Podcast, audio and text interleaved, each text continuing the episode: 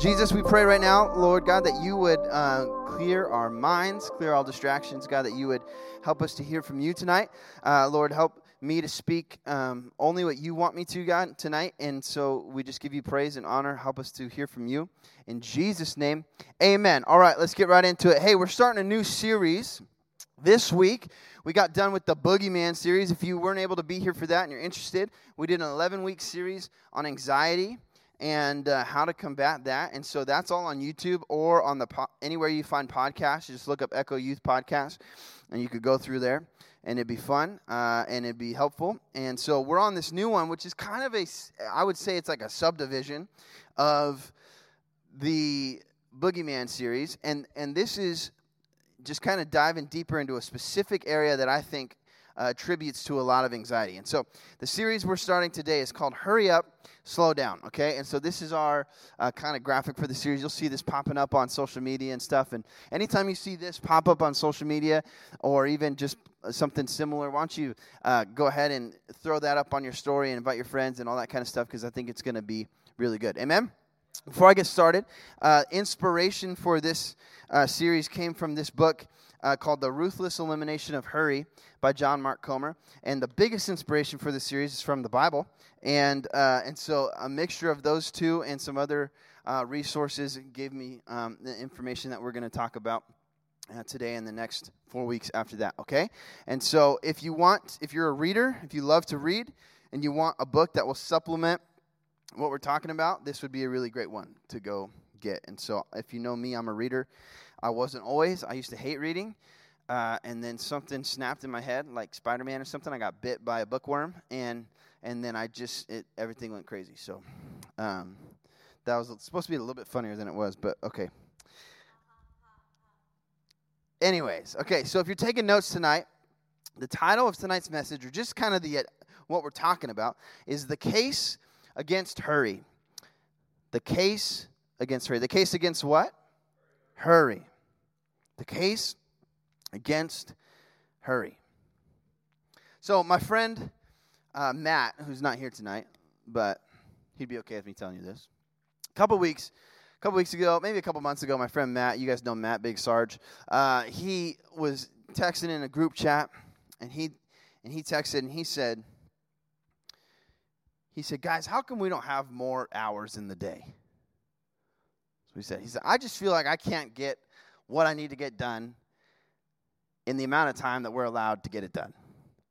I just need a couple more hours in the day. Anybody ever felt like that? I just need a couple more hours, especially when you've procrastinated on that paper that's due tomorrow and you're like, I could use a couple more hours. No, you could have used a couple more ounces of common sense and started earlier, right? But um,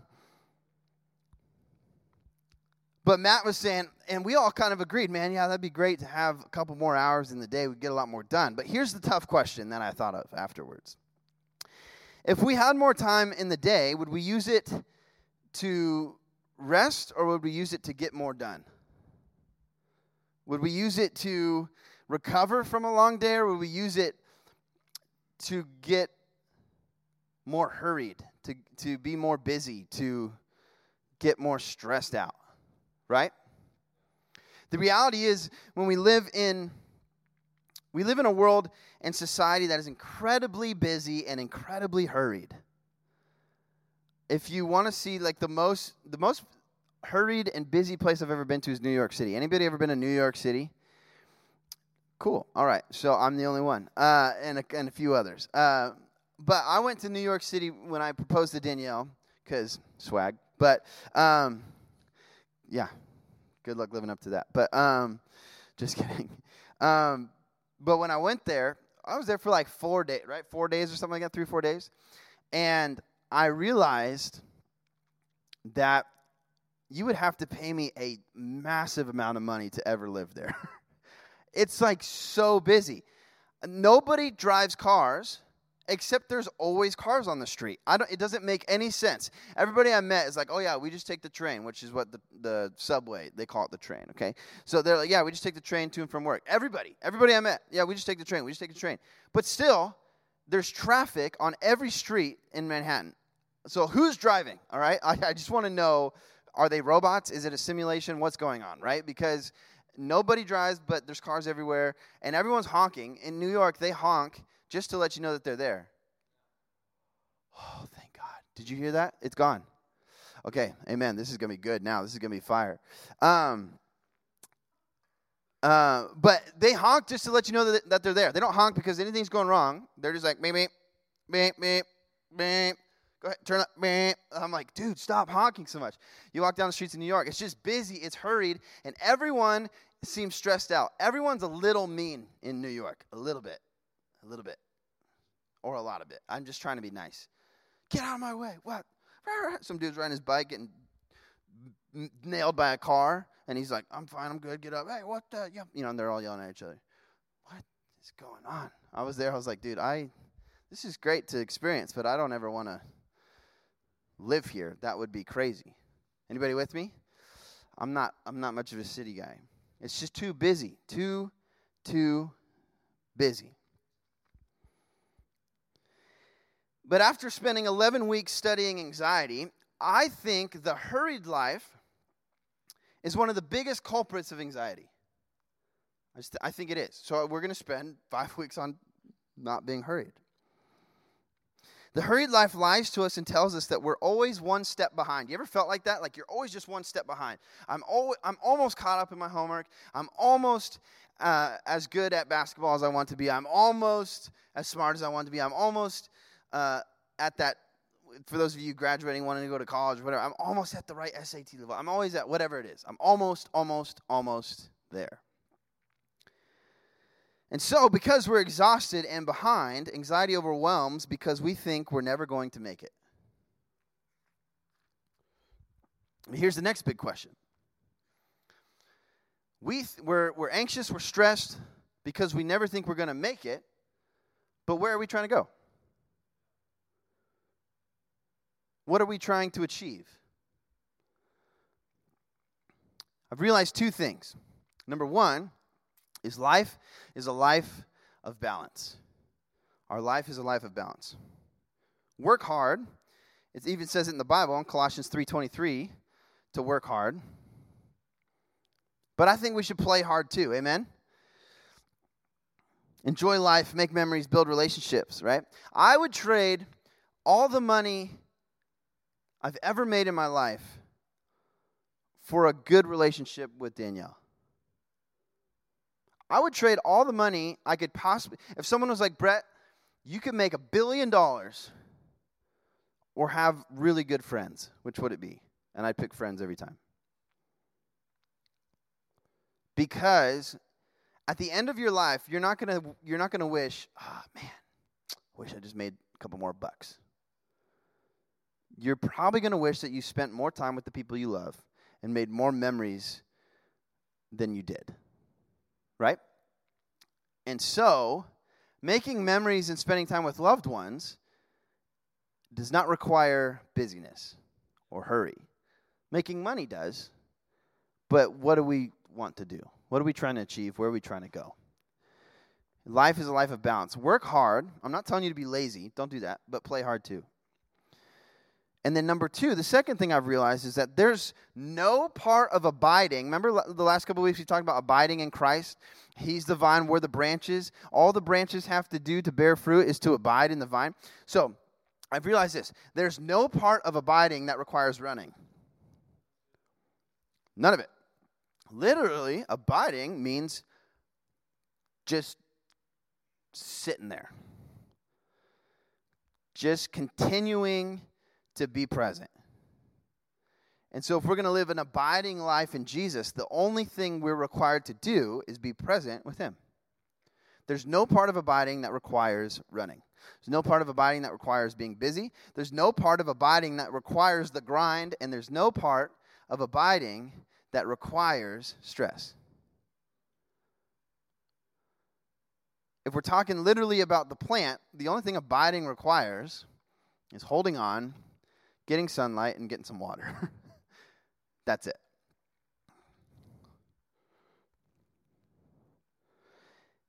If I'm abiding, I'm slowing down and I'm remaining in Him. Amen. Matthew 11, 28 through 30. I don't have uh, scripture up on the screen this week because uh,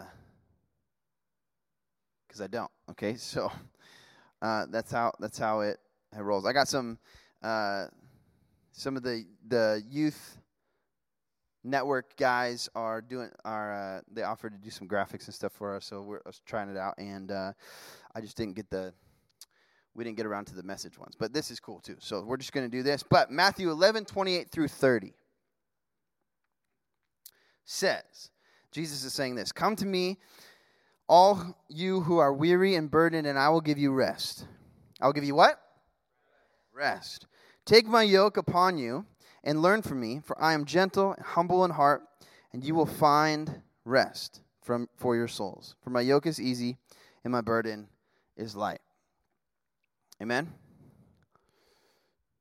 But here's the thing the rest, when, when Jesus says, and I will give you rest, the rest is not stagnant rest, it's dynamic restoration.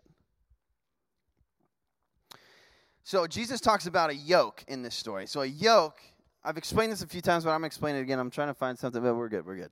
Um, a yoke is this usually wooden piece that has two kind of like neck cut cutouts in it. It's this long thing. It's got two neck cutouts for cows, oxen, horse, whatever, and it would go over both of the oxen, right? So the idea is that the oxen share the load, share the weight of the load behind them, right? But there's also verses in the Bible. You ever heard of you ever heard someone say don't be unequally yoked?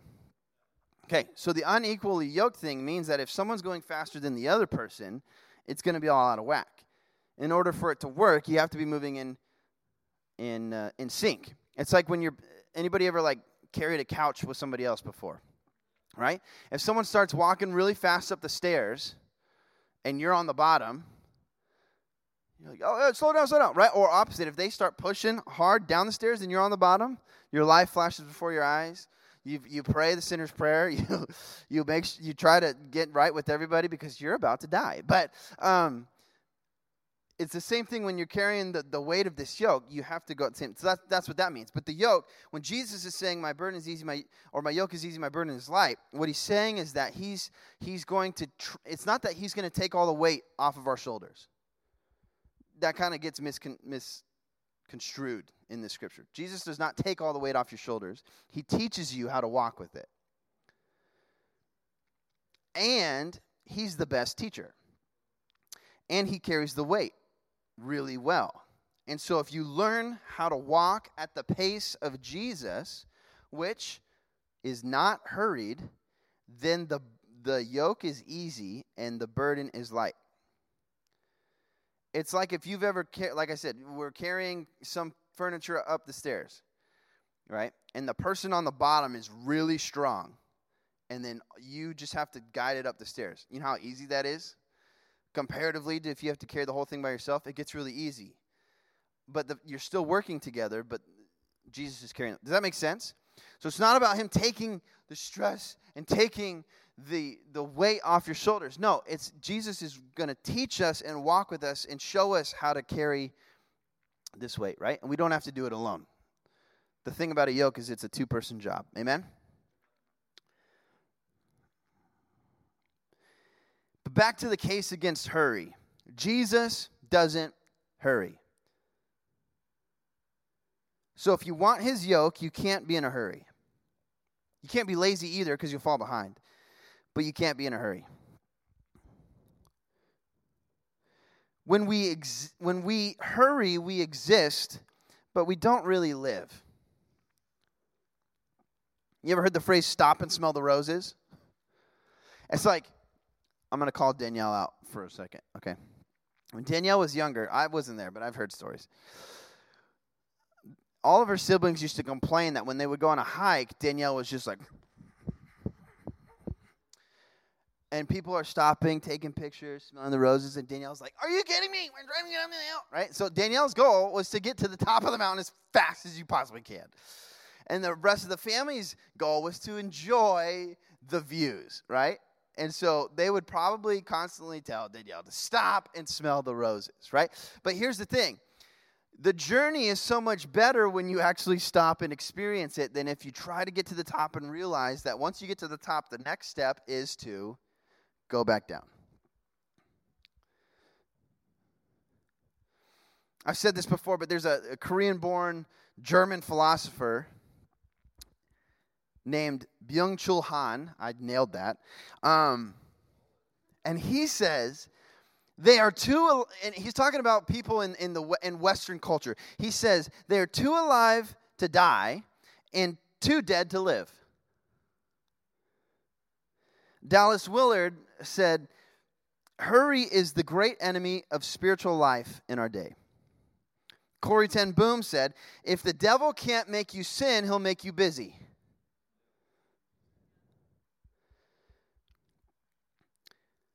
You'll be busy so that you blow off the person at the store who really needed prayer.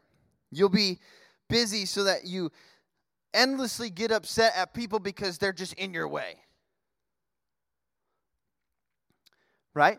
Or you, the devil wants to make you busy so that you get really upset at your parents when they just want to hang out with you on a Saturday. Right? You'll get really busy so that nobody else matters but you. And then you end up just kind of wasting your life away, and it's no fun. Shameless plug, not plug, just a little thing for you. Talking about parents. If your parents want to hang out with you, just do it. Uh, because even if they've messed up, I know some. I, I know some people in here. Your parents um, haven't always been there, haven't always treated you right. But if your parents want to spend time with you and hang out with you, uh, just do it and see what comes from it. Amen? Because now that I'm a dad and I have Vince, like I, I, I know what that love is like.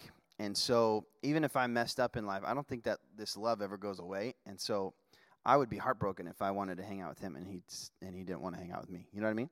And so if you're the Bible says to honor your father and mother. So if your parents are trying to build a relationship with you, even if they've broken it in the past, why don't we give them the benefit of the doubt and rebuild it? Amen? I don't know who that was for, but it was for you. So, huh. Carl Jung, a, a psychologist, says, Hurry is not of the devil, hurry is the devil. Here's the thing in Matthew 22, Jesus tells us the two most important commandments in the Bible. He says, Love the Lord your God with all your heart, with all your mind, and all your soul, and love your neighbor as yourself. But here's the thing love and hurry are not compatible. Love requires margin and pause and intentionality, and you can't do any of those things if you're in a hurry. Imagine if it was like if I texted Danielle, hey, I got a babysitter this Friday night. We're going out. It's me and you but I got like 35 minutes because I got an appointment um, at like 7:05, and so I got really got to make that. And then after that, I'm gonna go to the gym, and then after that, um, I'm I got a, a a FaceTime thing with another youth pastor. So if we could fit this romantic date thing in to like 35 minutes, maybe a quick McDonald's run, and uh, and an episode of Friends, and then what, is that cool? Right? Love and hurry are not compatible.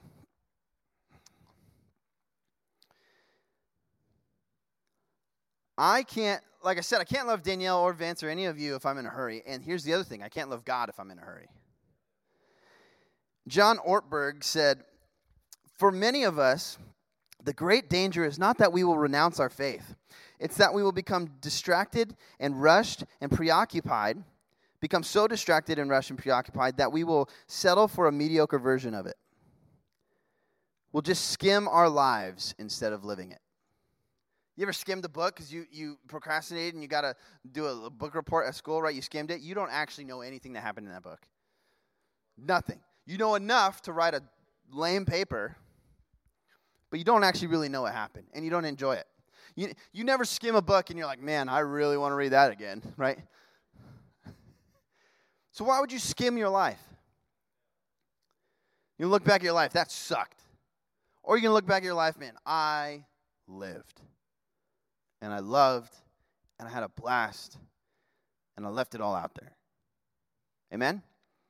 And that answer doesn't happen with hurry. For years, our society, for probably the last 100, 200 years, our society has really made a focus on uh, trying to minimize the amount of time we're doing stuff in the effort to free up more time. And I think the original intent was that we would be working less hours and doing less so we'd have more time. But here's uh, what happened. So we made light bulbs. And so um, the average person before light bulbs would sleep 11 hours a night. And light bulbs were made, and guess what happened? Now the average person sleeps six hours a night. All because we get to stay up a little later and turn the lights on. And we wonder why we're perpetually anxious comparatively to previous generations. We created thermostats. So instead of going out to the woods, chopping some wood, bringing it back, having a little get together with the family, and putting the wood in the fireplace, we just, and it's done. Smartphones, right? We don't even need a computer anymore. Email. Why would you write a letter? You just, and you don't even use email, so you text them. Microwave. My mom used to be so mad at me. I make the dino nuggets in the microwave. She's like, dude, put them in the oven. Like, they'll get crispy. I said, Mom, it takes 15 minutes to do that. I could do this in three. That's literally a fifth of the time, Mom. Cars. We made cars and trains and everything else so that we could get places faster. But can you imagine how much, how many memories were made on a journey where you just kind of were on horseback, horse and carriage and going? getting robbed. So we got more free time, right? No. Just like before, like I said, what happened when we got more time is we got more busy. We got more stressed. We got more hurried. Because the issue of hurry is not an issue of time. The issue of hurry is an issue of us. It's an issue of our mind, it's an issue of our heart. Jesus calls us to rest, and we answer, Not now, I've got too much to do. Jesus says, Hey, you can work six days and then just rest the seventh. And you say, Jesus, the grind never stops. Jesus says, Hey, Brett, why don't you take a day to spend time with your family and to uh, just be with me? And I answer, Who's going to pay the bills, Jesus? Right? Jesus says, "Hey, how about you? How about you rest a little bit?" You say, "Jesus, do you understand what these finals are like? You didn't have to take final. Jesus, you don't even know what a scantron is, right?" Jesus is like, "Yo, chill." You're like, "Yeah, that's what I thought, right?" Since 2000, check this out. Since the year 2000, our attention span has dropped from an average of 12 seconds to eight seconds. We have an eight second attention span on average. And a goldfish has a nine second attention span.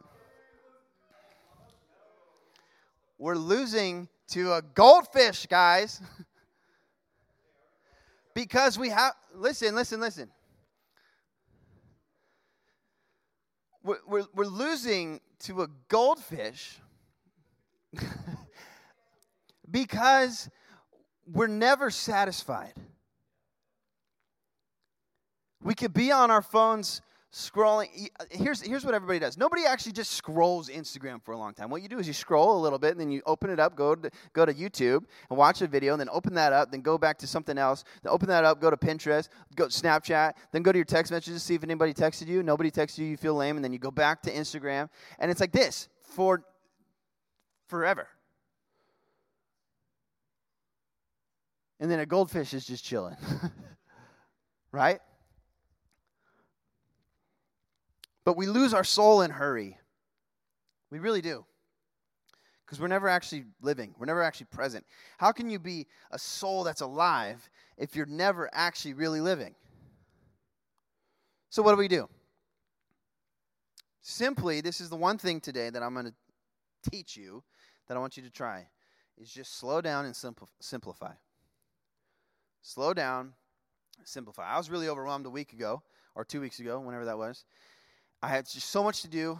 And honestly, I was overwhelmed at the beginning of this week because I have a ton to do. And Danielle, Danielle keeps telling me, she's like, Brett, one thing at a time.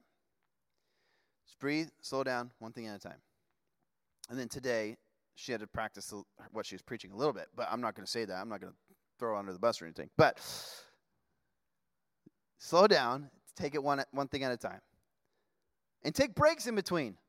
What? We don't need more time. We need to say no to our busyness more often. Ephesians 5, uh, verse 15 through 16 says, Be very careful then how you live, not as unwise but as wise, making the most of every opportunity because the days are evil. The Bible says days are evil. Why are days evil? Probably because they give us an illusion that we're running out of time. I became a I became uh, well a pastor a couple years ago officially, but I've, I've full time ministry. I started when I was like 19. Jesus didn't start full time ministry till he was 30. Jesus wasn't in a hurry.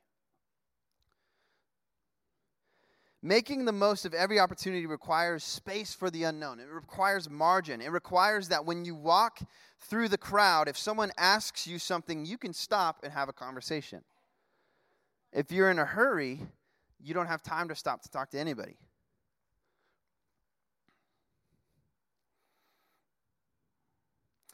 How do you expect God to do anything in your life if you're fully booked? Jesus says, like if if one of your friends called you, hey, do you have like 20 minutes to talk? And you're like, ah, sorry, I'm really, really slammed today. And Jesus is like, hey, can I, can I bless you for like 25 minutes? sorry, Jesus. Maybe tomorrow, 11:30. What do you think? Too busy. So Matthew 11, 28 through 30. It was the one originally that I read. Uh, Come to me, all who are weary. Remember that, everybody? Okay, so I'm going to read it in a different translation. This is the message translation, which I usually don't read out of, but the version that uh, this kind of translation is really, really cool. So just listen with me. It says, Are you tired, worn out, burned down on religion, burned out on religion? Jesus says, Come to me, get away with me, and you'll recover your life. I'll show you how to take a real rest. Walk with me and work with me and watch how I do it. Learn the unforced rhythms of grace. I won't lay anything heavy or ill fitting on you. Keep company with me, and you'll learn to live freely and lightly. Jesus, when Jesus calls us to follow him, it's not for his gain, but for ours. Jesus is saying, I've seen you struggle long enough that if you just spend time with me, I'll teach you the unforced rhythms of grace. Amen? John Mark Comer, who wrote this book, says an easy life isn't an option, but an easy yoke is. So, that's all I have for tonight. If you join us for the next four weeks, I'm going to teach you how to get less busy and how to get less hurried and how to get less anxious. Amen? Sounds good? Left you hanging there. But you got to come back next week, invite some friends, all right? hey, why don't we stand up? We'll pray, and then we're going to celebrate birthdays and all that kind of stuff. So um, let's stand up and pray real quick. Jesus, we love you. We thank you for today. Lord, we just ask that you would be with us uh, this week, God. Help us to slow down and simplify our lives a little bit. And not to say yes to everything, God, just to say yes to things that really matter. Help us to prioritize our lives with you at number one and everything else falling after that. So we give you praise and honor in Jesus' name. Amen.